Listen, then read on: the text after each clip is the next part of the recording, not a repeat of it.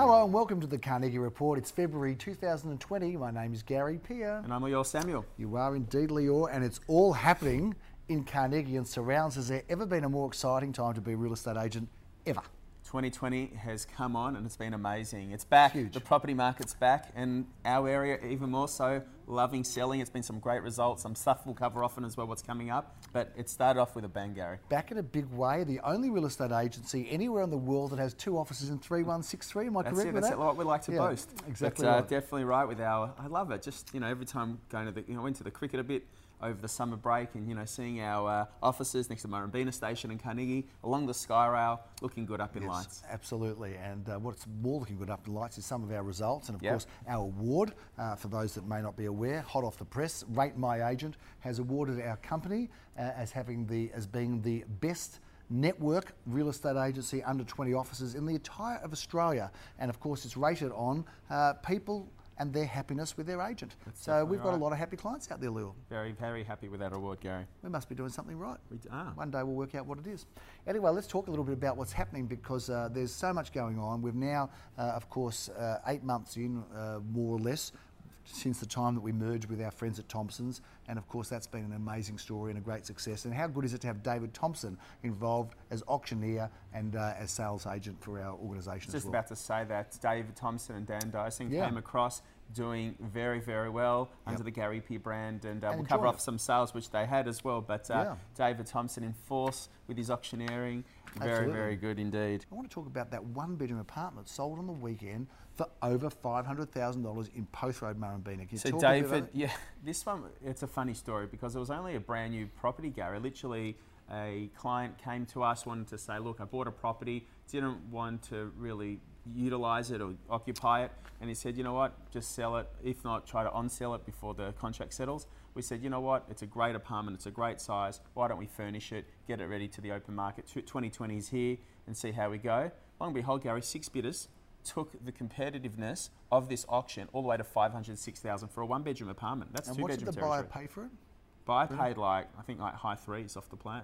Wow, uh, Yeah. that's incredible. And would have sold literally private sale yeah, it- well, in a range, like, yeah. within the range. yeah, which was high threes, uh, four, Four thereabouts. push, yeah.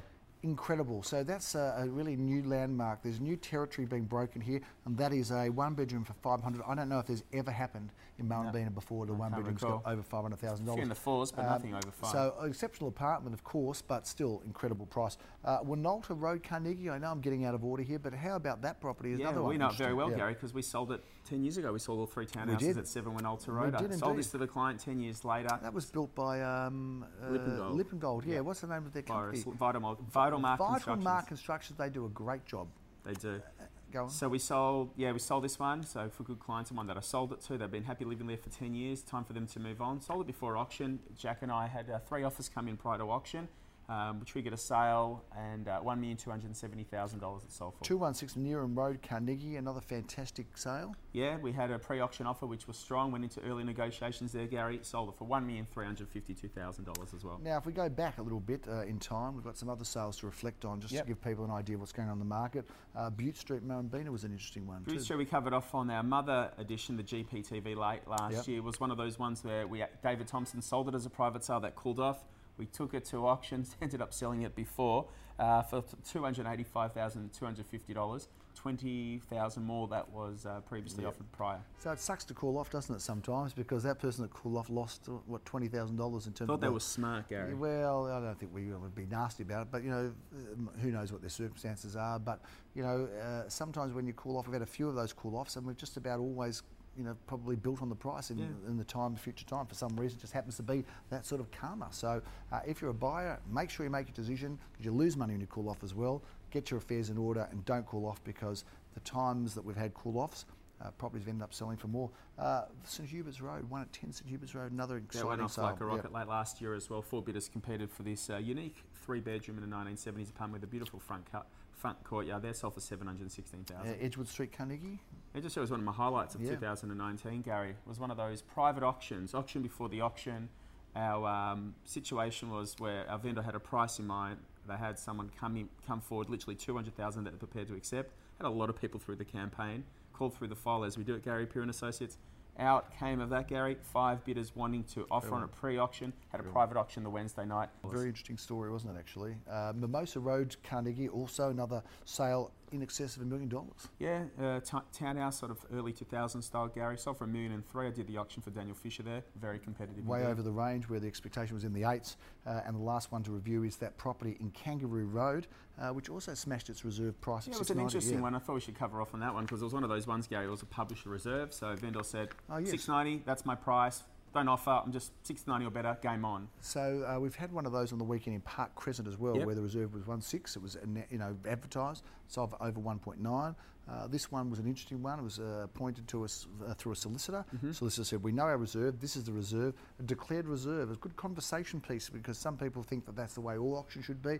The times that we've had auctions with a declared reserve, they've gone really well, haven't they? Yeah, they have. And that Yeah. one went for $747,500. Uh, we've got something like 50 auctions ahead of us in the Carnegie office, Carnegie Yeah. Murrumbeena office. Very so there's busy. a lot going on. Uh, we could sit here and talk about all of them, but we've selected a few specific and particular ones to run over. But let's talk about the Twilight auction that we've got uh, also, and that is this Wednesday night in Cheltenham, in Ward Street, Cheltenham. Great Gotta love the property. Twilight auction, Gary, and this one being a unique home as well. We thought we should auction on a Thursday night without the competition and the mix for the weekend. Why not? Um, so we're going to auction there. Lovely townhouse there that Aviv's been handling. We sold the other half, which was a bit different, late last year as well.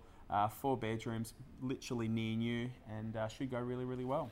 Uh, we're going to be in Malvern Road, Malvern, just a hop, skip, and a jump across the road, across Dandenong Road from our Carnegie office. Take us through this one. Yeah, this is a nice one bedroom, elevated, great first home buying opportunity or for investment. Grange Road, Carnegie. Good address, good property. Take us through this one. On the cusp of Caulfield East there, Grange Road there, since the Sky Rail has um, been done over Grange Road there, that pocket has really picked up that I've noticed the last few years.